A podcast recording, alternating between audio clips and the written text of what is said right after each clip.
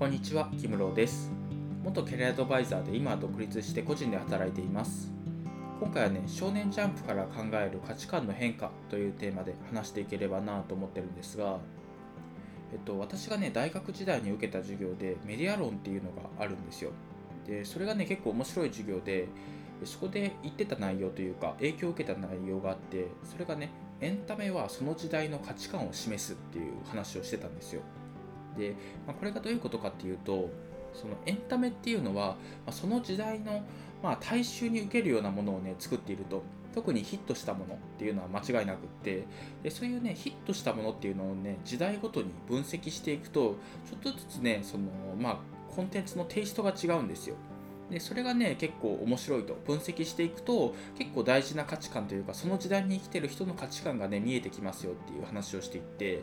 で結構その通りだなと思うんですよ。で実際私もね「少年ジャンプ」を読むのが好きで今でも毎週読んでるんですけどちょっとずつねヒットする作品のねテイストが変わってきてるんですよね。そこからねいろいろ見えることがあったのでそれをね今日は話せればなと思ってます。で実際ねこのなんだろう少年ジャンプのね、中から考える価値観っていうのを読み解くことで結構ビジネスにも役立つこととかキャリアにも役立つことっていうのが絶対あってでそういうのをねあの敏感に察知していくと、まあ、いろんなビジネスじゃないところからもそのセンサーがあの貼られていってというかアンテナに引っかかってであビジネスもこう変えなきゃとかこのままいったらねこのビジネス通用しなくなるかもしれないみたいなことがね分かってくる時があるのでちょっとねそれを具体例を出しながら話していきます。で本題なんですけど、まあ、少年ジャンプってねそのストーリーがあるんですよ大体ねその漫画ってストーリーがあって目的があるんですよねまあギャグ漫画はちょっと違うかもしれないんですけど大体ね私の好きな「ワンピースとかだと「海賊王に俺はなる」とか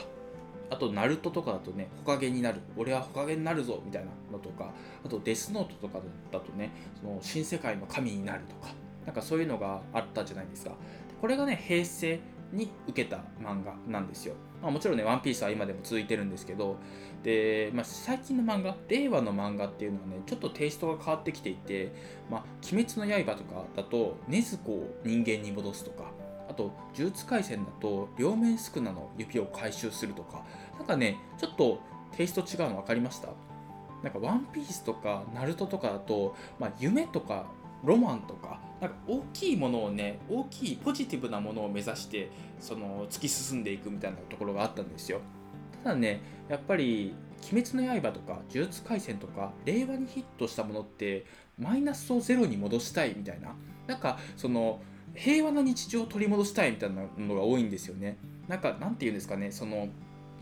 その大きいロマンを求めてないものが多いんですよ。で、なんでかなって思ったんですけど、やっぱりね、最近のニュースとかを見てたらね、やっぱりそこが原因なのかなと思ってきて、例えば最近なんか、その闇営業とか不倫とかの税金滞納とか、なんかそういうのでね、なんか芸能人とかがね、なんか干されたりしてるじゃないですか。でそういうね週刊誌とかにすっぱ抜かれたせいでそのなんだろう芸能界を去ることになったりとかそれでなんか SNS でねみんなに叩かれまくったりとかなんかそういうのが多いじゃないですか。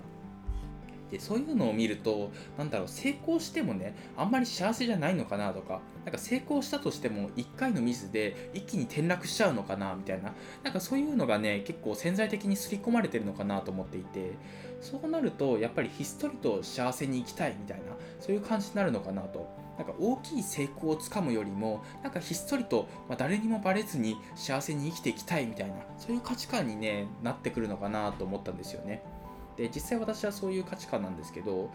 でやっぱりねそういう価値観の変化に寄り添って情報発信っていうのも変えていく必要があるなと思っていてでまあ昔だったらねこれをやればめちゃくちゃ稼げますとか絶対成功しますみたいななんかそういう情報発信がね、まあ、多かったと思うんですけど、